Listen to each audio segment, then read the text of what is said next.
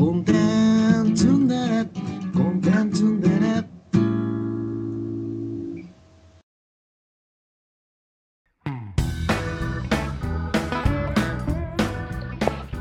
ジョニーです、松尾です。えー、2022夏の本の話ということでね、えー、本どうですか？いや、満身創痍なんですよ。いやいやもうそればっかりじゃないですかいや、本当にね。40を手前にいや、もう本当にもうね、なんだろうね、もう、人生でもうんこんなに時間が取れないのかっていうぐらいうん時間はないね。そう思い込んでるだけなのかもしれない。うんけど、うん、なかなか難しくてですね。搾取されてますねそのいやなんだけど、うん。まあ、それはもちろんあるんだけど、うん。3体をうん。ちゃんと買ってうん。読んでたんですけど、はいはいはい。半分ぐらいまで、はいはいまあちょっとねその平日の仕事が忙しすぎてえなんかね頭ほんと疲れちゃってえうん。こうなんていうのかな。本を読み進めるこうなんか気力が湧いてこないっていうのはいははい。正直あるんだけど、うんそれにしても3体さうん。半分ぐらい読んだところで思ってるんだけど、はいはいはしんどいのよ読むのが。い なるほど。うん、だから、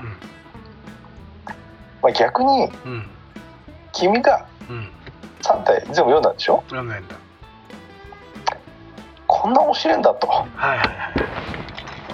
私にこうなんだろう読むさこう力を与えてくれとはいはいはい。思うわけですが。えー、じゃあ語りましょうか3体を。うん。正直うん。ここまでハードな SF だと思ってなかったです。ゴリゴリの SF でしたね。最初、途中まで読んでこれグレッグ・イーガン級の SF だなと思って。うん。超読みづれえと思ってあの面白くないという気持ちもわかる。うん。が最後まで読んでいくとあなるほどスケールがでけえ話だなっていう。のとだからスケールがでかすぎてちょっとこうこの話どう折りたたまれていくんだろうっていう楽しみはあるよ。ただ辛いならやめてもいいよと思ういや正直3体から解放されればうん。他の本は読めるんじゃないかと思ってるのよ。あで俺3体にとらわれてうん。今他の本が読めなくなってるところもあるんだよ。あはいはい。でさうん。3体の俺難しいところがさうん。いや俺がね単純に頭疲れてるのもあるんだと思うんだけど、うん。あの名前がさはいはいはいはい。中国人じゃん。中中国人っていうかなんか洋とかさ。そうそうそうそさもう誰が誰か分かんなくなっちゃうねすぐ。う、うん、あこれ誰だっけ？みたいな。ここれうん。あの子供だっけ？とかさ。そうだね。三体ノートをつけなさい。三体ノートを。あーいやでも本気で読むなら多分そういうことなのかなって。うんうんうん。思うぐらい分かんない。あの人が。いや確かに僕も人物名結構流してる。うんだよね。でもそうなるよね。なるなるなる。うんだから結構でだけどあれってこうさなんかこう時代が入れ替わるじゃん。うん。だからそのなんだろう。結構関係性人物像みたいなのも大事じゃない？かっ大事大事。て思ってるとさなんかこう、あれこれ誰だっけ？あこれ誰だっけ？とかさ思いながら読んでるからうん結構ねそういうしんどさはあったかな。るほどね。な。あのもうね アニメのキャラっぽくすればいいんだよね。なんか俺はあの適当にキャラに顔をつけてる。アニメキャラの。うん。うん。そうすると意外と覚えれるいやまあそのなんだろうね。多分普通の本だったらさ結構そういうなんだろう。自分もこうなんていうのイメージの中でさはいはいはい。こう顔を当てはめてみたいなうん。感じで読むんだけど、うん。いかんせんわかんないからさ顔が思い浮かばないっつうかさ。だってき君は電車で読んでるわけじゃないんだろ？電車じゃないね、うん家で読んでんでしょ？家がまあメインかな。うん。じゃあ3体ノートなんかつけられるじゃん。うん。でもさそれほど情熱ないじゃん。さ3体にそれほどの情熱は湧かないじゃないいやー難しいね。だって熱源も結構いろんな人出てくるよ。多分それがいわゆる日本人の名前だったりとかさ、うんうん。最悪多分ねカタカナは大丈夫なんだよ割と、うんうんうんどうもあのさ中国名が入ってこないんだよね。うんうん。でもいや君はあれなの？その3体ってあれうん。一部じゃない、はいはいはい。であれ3部作なのかな？三部作。全部読もうって思った。いやこれ難しいとこでねうん。買っちゃったんだけどああもう買ってある買ってはあるんだよ。うん。ちょっと2巻にまだ手が伸びないんだよね。いやそうだよね。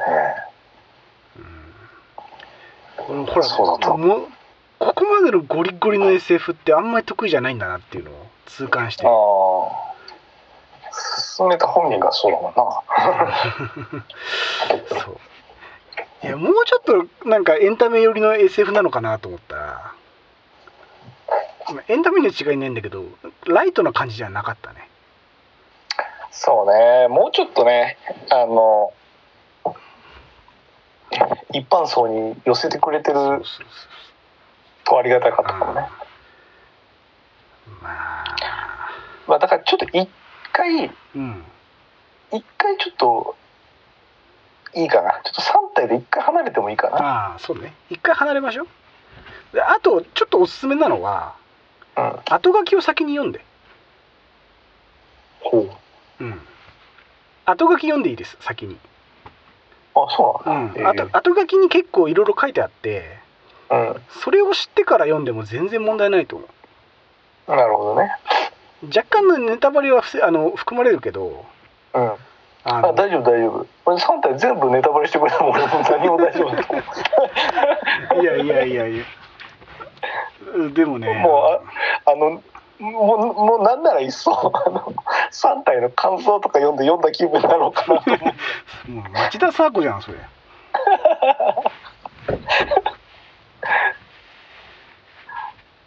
本当にね。いやでもちょっとお人のこと笑えない。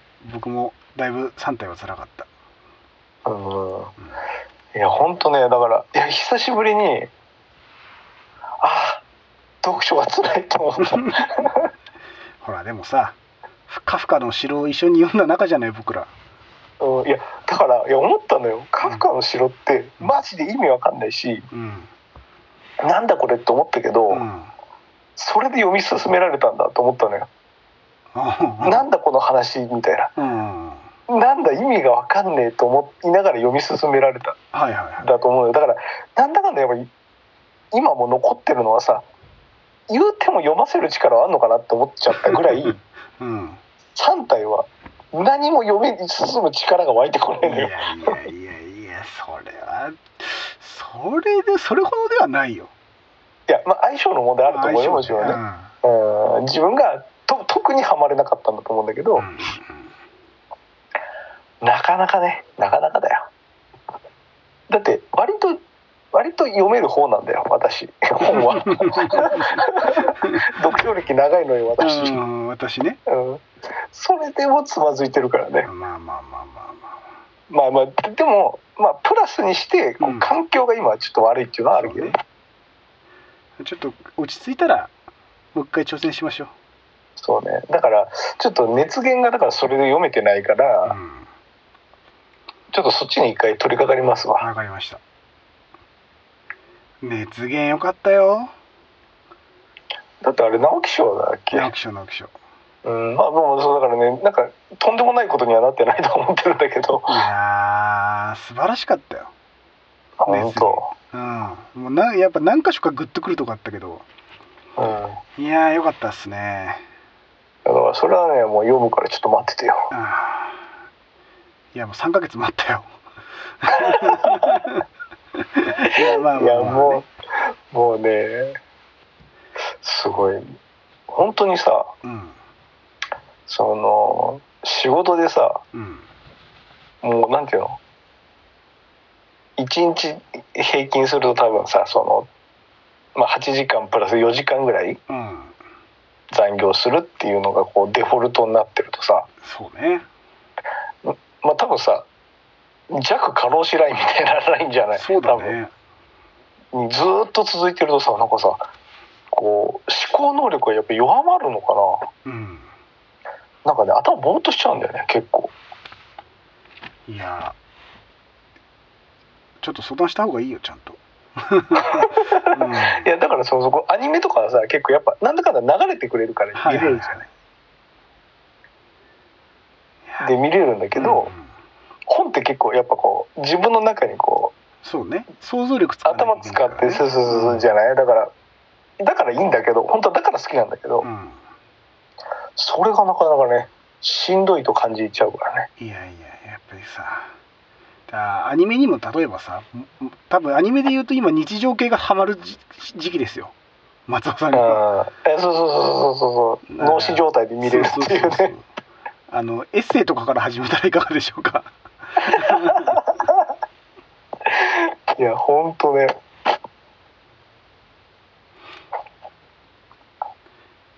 だからうん。あれかな？そのまあさその今地雷熱源の方はさちょっと一旦取り掛かるとしてはいはいはあれなのかな？それ以外でさいうん。あのジョニーさんが読んだ面白い本の話とかしてもらったらいいのかな？いやー読んだんだけどね。そうね。まあでもい今すげえ話したいかって言われるとそうでもないんだよね。いや読んだんだよあ結構。自分うん。自分もね実はねその3体に行く前にうん。紹介してない本で一冊読んでるんですよ。あそうなんですか。じゃあそれ行きましょうか。うん、あのね2020年のはいはい本屋大賞の受賞作でえっとね「流浪の月」うんうん。うん。うん。どうでした？いや結構ね面白かったんですよ。でんもうこれ映画化したのか。うーん22年5月映画公開って言ってるから、あまあ、映画にもなってるんだけど、うん。なんかねその最近ブームが来ている。ーうん「普通って何?」っていう話なんだけど。それそれ好きねそのテーマ。好きだね。面白いもんやっぱ。うーん。なんかさこう恵まれない家庭のさはいはいはい。子供がうん。まあ恵まれない恵まれてたんだけど恵まれない境遇になってしまった子供がはいはいはいなんかこう通常の物差しでは測れないような、うん。その青年と出会い。はいはいはで恋愛関係とかではないんだけどこう一緒に暮らしていく中で、いうん。その子供側、まあ、女の子なんだけど、うん。の普通って何っていう話だしその青年側うん。もそのやっぱりなんだろうねこう普通に生きられない辛さみたいなものを抱えてるんだけどそれって何みたいなさ話なんだけどすごくこう本屋大賞を取ってるだけあってうんこうなんていうの胸にくる書き方をしてくるんだよね。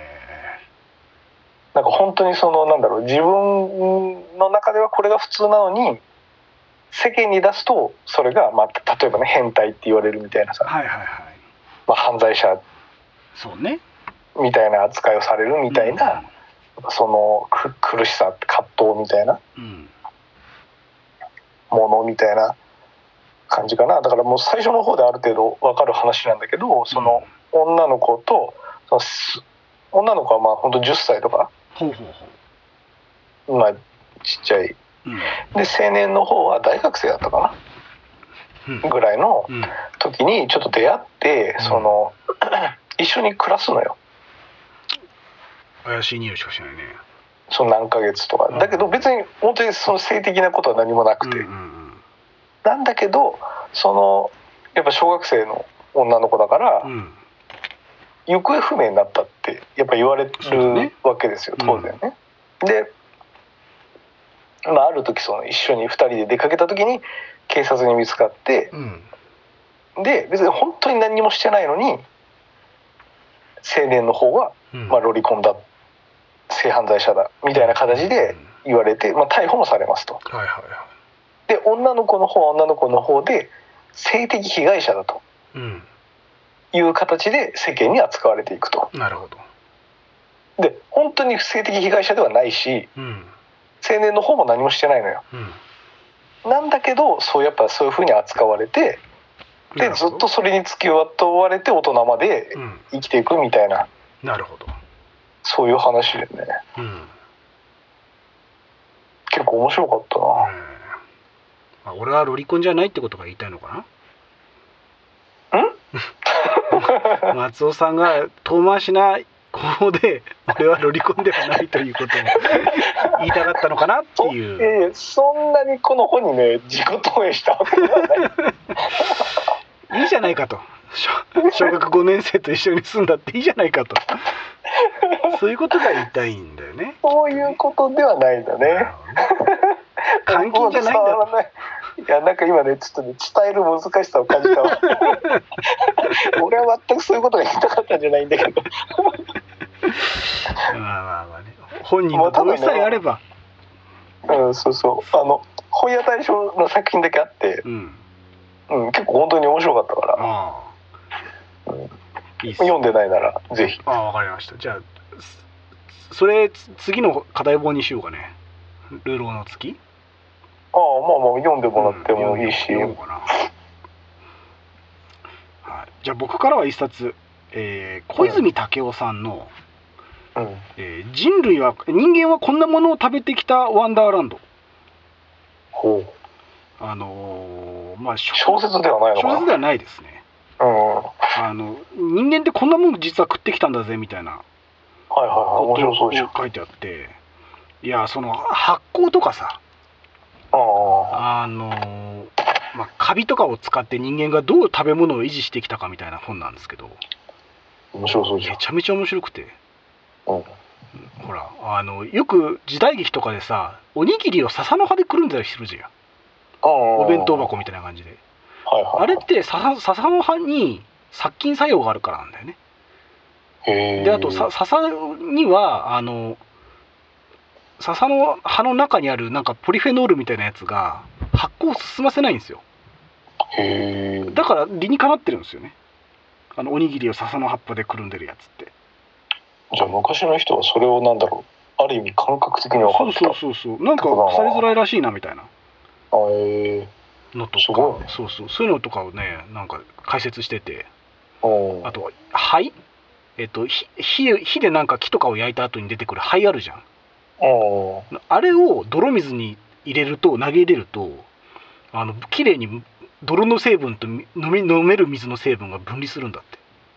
へえな灰は灰は昔なんていうのかな。その飲めないものを飲めるようにする結構万能な成分なんだって。へえでみたいなことが書いてあってさ。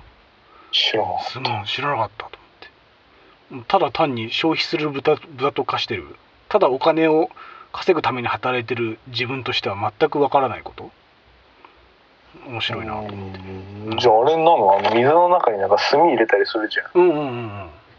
そうそれもそういうあれもそれ多分それ系だよ。へえろ過してるみたいな雰囲気、うんうんうん。うんなるほどどね。そういうかだから濁り酒とかにあの灰をかぶせて清酒を作るみたいな。へえ、うん。あそうなんだ、うんうんうんあんだって。そういう製法が。じゃああれなの納豆とかブルーチーズとかの話も。そうそうそうそういう発酵だよね。はそういうのも含めて。ああえーでもなんか不思議なんだけどさ。うん。納豆ってさうん。賞味期限短いじゃうんん。なんでなの？って思うんだけど なんでなんだろうな。そういう話はないの？いやいやその話そのピンピンポイントはなかったけど。うん。い要はだから発酵とカビ？あのか腐る？腐敗？うん。の違いってあの人間に益があるかどうかだけらしいっすよ。ほだから結果論なんだって。うへえ。でな納豆の持つな納豆菌っていうのは暑さにはめちゃめちゃ強いんだけど、うんなんか寒さにはそんなに強くないみたいなことをどっかで読んだ気がする。だから冷蔵庫に入れるじゃん納豆って。だから賞味期限短いんじゃない？はい。でもあれだよね。いわゆるそのスーパーとかでもさ、うんうんうん。納豆って冷たいところに置いてあるじゃん。置いてある置いてある。だから多分冷やしちゃ冷やさないといけないんじゃねえ冷やさないといないけないんだけどうん、あ多分それあの暑いところに置いとくと腐敗になっちゃうんじゃない？あ腐るってことうねん、、進みすぎちゃうなるほどね寒いところに置いとくとあのす腐敗はしないけど悪くなる。納納豆菌が死んじゃう。うんみたいなことなんだと思うんです。いやだから俺やっぱ思うよね。最初に納豆食った人ってどういう気持ちで食ったんだろうって気がするもんね。明らかに腐ってんじゃんうん、うん、で納豆の話で言うと納豆ってさ結構東南アジア全般に見られるらしいんだよあそうなの？そうそうそう。あれ日本独自の食べ物じゃないんだよ。そう思ってたわ。そう。ん納豆菌を使った食べ物ってやっぱ東南アジアにひ広くあって。うん。あの高野秀幸さんっていう探偵探検家が納豆を探し求めてあのひミャンマーの秘境に行くっていう本を書いてますんで。そんな本が。そんな本がある。なうん。結構納豆菌はねメジャーであのお湯をかけても死なない数少ない菌なんだよ、ああそうなんだ、とかってね結構やっぱ食べ物のこと面白いよね知るとね。ああいやいやいや面白いよな、うん。確かに。そう。とかさあとは口上崎の話とかさ。ああのなんかい痛く批判されたそうそうそうそうそう。そうでも君の名はで。ああれはでも人類で多分一番最初のお酒になりうるだろうなっていう。東南アジアは特に高温多湿だからすげえお酒ができる条件が揃ってるんですよね。うん。で米とか置いといたらできちゃうからお酒って、う。ん。うお酒はかなりあの研究の甲斐があるですよね。面白いジャンルですよね。でも本当人類って酒好きだもんね。酒好きだよねまあでも確かに料理とかに使ってもまあ必要だなと思うし、うんうんうんあのい飲酒という以外でもね。うんうんうん。うん直直接は飲まなくてもね。うんそうそうそうそう。そういやー面白いですよ。発酵ってね。確かうん。あとに興味深い。興味深い。あとなんだっけあのエスキモイヌイット？要は北極圏に住んに住んでるような人間がうんあのなんだっけトドかなんかの内臓を全部くり抜いて死んだ鳥をそこに入れて死んだっていうか取った鳥をねうんそこに入れてつあの氷の中に埋めてうん発酵したやつを何年か後に取り出して吸うっていう。す吸うの。ジュルジュルジュルジュルって吸うらしいよそのトトドの毛皮でコーティングしてうんその魚がドロドロ中で腐敗してドロドロになったやつをがビタミンがめっちゃあるんだって、へえいや生きる知恵なんだろう知けどね。恵なんだよ。で野菜の取れない蚊の地域ではこうなんて貴重なビタミン源らしい。はあいやだからそのなんだろうね。発想はすごいよね。発想がすごいよ。ドロドロよのくそこに鳥だよね。至ったよねっていうさ。いやーまあ今ほど多分腐ってるとか食べられないのボーダーが緩やかなんだよね。いやまあまあまあそれはそうだと思うけどなんていうのそのさ それをさそのほっといてさ後で食べようってよく思うよねと思ってさ。本当だよね。いや多分最初はさ食べきれないから埋めとこうみたいのがさやべえーそういやそんなのあった？うわドロドロじゃんって舐めてみたらうまーみたいな。いやまあそういうことなんだろうさね酒とかも多分そうじゃないですか。取っといたら、うだろうねわーダメになっちゃってるよ。でもこれ舐めたらうまいみたいな。うんいやそういうことなんだろうね。意識的に作ってみようぜみたいな。うん。いやー小泉武夫さんすごい読みやすいんでね。面白かったですよ、ああそうなんだ。うん、い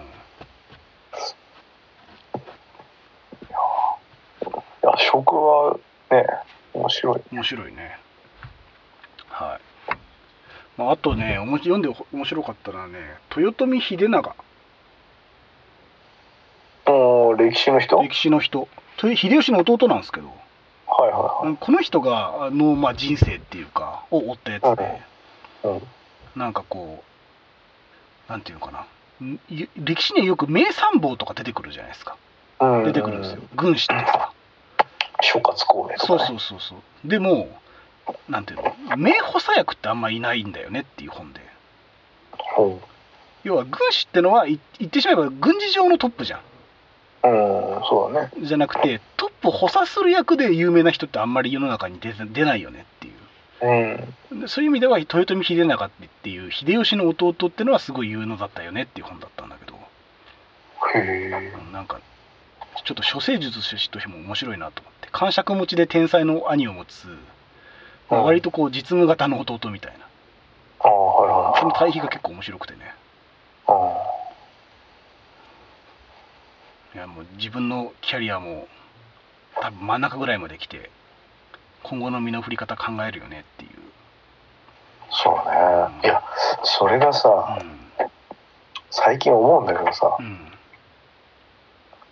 結構長いよね。長いよ。多分あと30年くらいあるじあるね。ゃん長いよね。長いよ。めっちゃ長いです。ね。いやまあでもね、うん。やっぱ思うよね。こうなんか多分先頭を切って走るタイプとはいはいはい。それをこう後ろから押す。はいはい役がこううまく噛み合った時にすごくこういい結果を埋めるんだよなっていうのはね、そうそうそうそう。うん、いや自分どのタイプなのかなってやっぱりそろそろ分かってくるじゃん。あそあのまだ分かんない？うわ分かんないというか、なんだろうその時によってうんうんうん。うんどっちにもならなきゃいけないかなと思ってるっていうあのあが近いかも。ねどっちが向いてるとかさああ今今求められてるのはこっちの能力だなみたいなのあるじゃん。あーうん。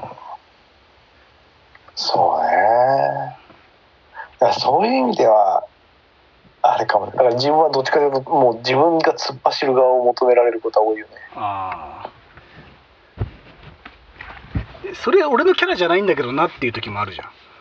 あるねあるあるあるある俺もうちょっとこういう風に使ってもらった方が自分活かせるのになみたいな、うんあるある。うん、そういうのをちょっとこう学なんていうか気づくいい本だったねそういう意味では、あまあ確かに。もう自分補佐役の方が好きだけどね。うん、うん、いや結構トップはトップで大変じゃん。てか超大変じゃん、うんいやと思うで、うん、でもト確かにトップにいた方がいい人っているじゃん、いるいるいる、うん、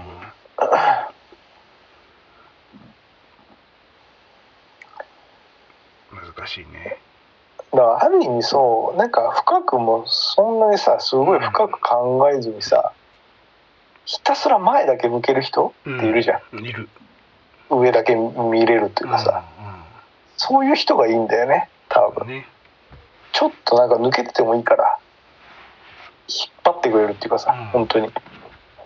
みたいなタイプの人がいいんだろうなと思うよね。そうね。なんかあれはどうなんだろう？これはどうなんだろそううみたいな。さ気にしちゃうタイプはやっぱりトップじゃない方がいいよね、そうそうそうそう。いやいいと思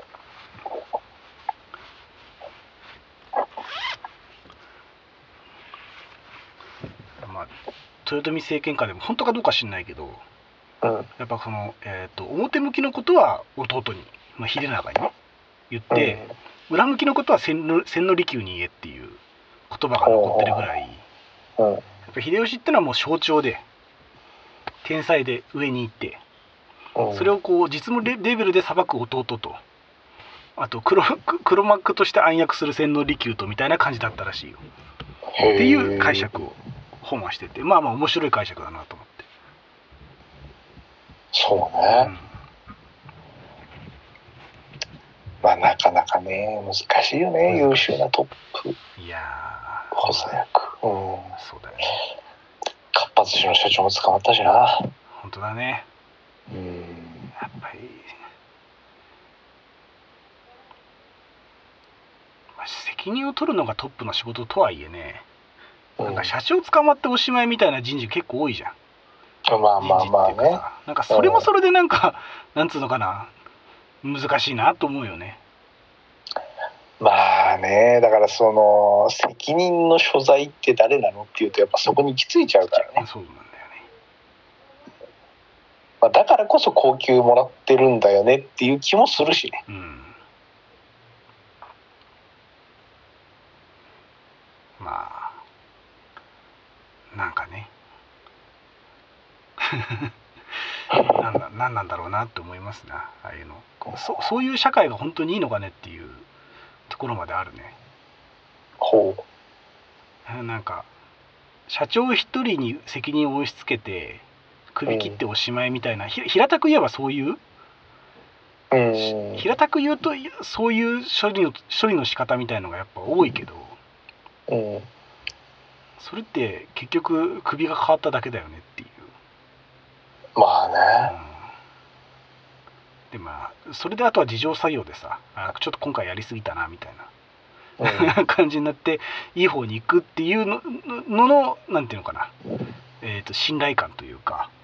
うん。そういうことで回ってるんだろうけどなあっていう感じもする。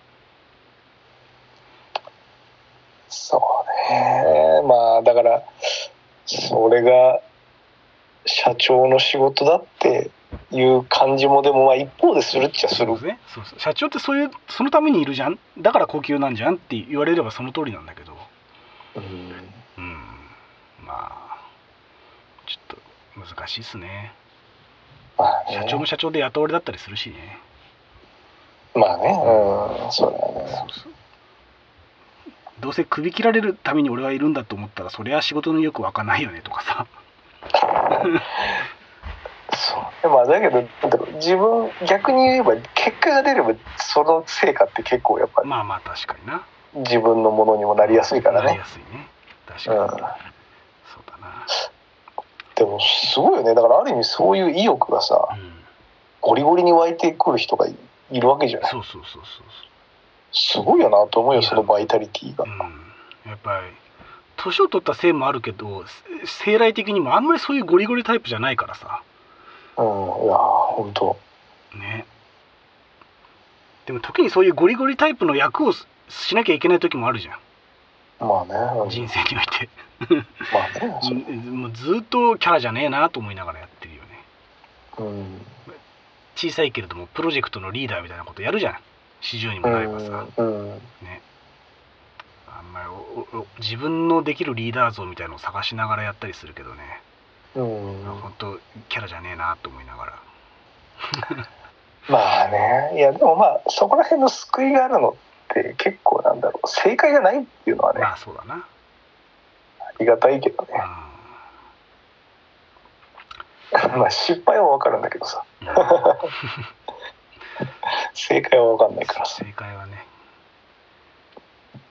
あ自分のやりたいようにやるっていうのがもう正解だと思うよ。押しつぶされない程度にねそうそうそう。とほんと。まあ松尾さんも元気でやってくださいよ。最後そこが着地っていういやいやほんとほんと。いや健康第一よ。結構本当にそれは。40になるとさ健康が害する人もやっぱちょくちょく出てくるんですよ。まあねうんそれはそうかもね。あんなに元気だったのになみたいなことがあるからさ。うん。いやほんと。せめて70ぐらいまでは生きようぜそうね。それぐらいまで行きたいな。うん。90100まで生きるのが必ずしも幸せじゃないとは思うけど、うん。まあ、なんだかんだみんな6 70ぐらいまで生きるつもりで生きてんじゃん。まあまあまあ大体それぐらいの降参はあるよね、うん。ね。その頃アニメとかやってんのかどうだろうね。ななくなってはいないだろうけどな。代わりのエンタメあるかもね。なんだろなんだろうなうなぐらいは見届けたいわな。そうそうそう。うん。うん。これ今の世界ってマジでサイコパスに近づいてるよなみたいな。いやードミネーター？ドミネーター的な？の出てきて。あ俺の指数が測られて。ーうん。あこの人ロリコンだから始末してくださいみたいな。なるみたいいやそう本当にね逆にもうね真実を暴いてほしいわ。俺が違うということを。いや本当この人普通を疑ってますから削除しますみたいな。怖いわ。怖いわ本当その世界。まあまあ本当そう本当そうなるかね。わかんないけどね。うん。うん。ちょっと世界見届けたいですね。はい。はい。まあちょっと長くなりましたがうん。今回は本の話ということで。じゃあ、はい。えーっと熱源の話はまた次回。そうですね。ええ。で僕はルルロの民を読みます。ルロの月ね。ルロの月か。うん。は読みます。じゃあ松尾さんあのもしまだ余裕があったらそれを読んでもあのハサミ男を読んでください。ハサミ男。ハサミ男。今ちょうど僕読み始めたとこなんですけど。うん。あの面白いらしいんでハサミ男で検索すると出てくると思うんで。うん、はい。なんか聞いたことはある気がするんだけどうん。まあミステリーです。多分。なうん。はい。まあそじゃあそんなわけで。はい。はい。えー、じゃあお疲れ様でした。ああいうさつもです